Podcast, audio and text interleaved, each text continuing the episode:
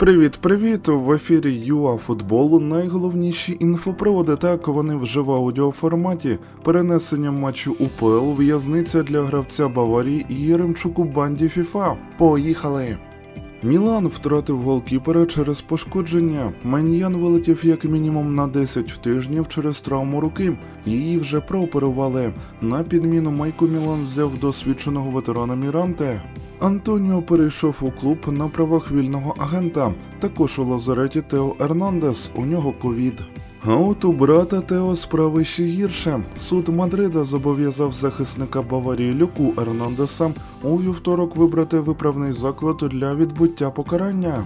Чотири роки тому Люка був заарештований за підозрою у нападі на свою дівчину, проте тоді він ухилився від громадських робіт.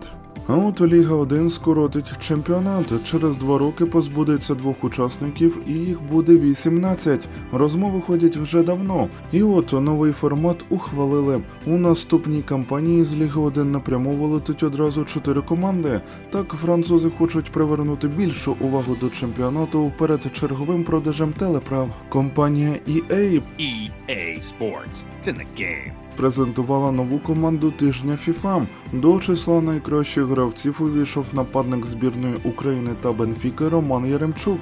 Нагадаємо, у матчі проти фінів він віддав результативну передачу і забив. А у Португалії в нього вже 4 голи у шести поєдинках.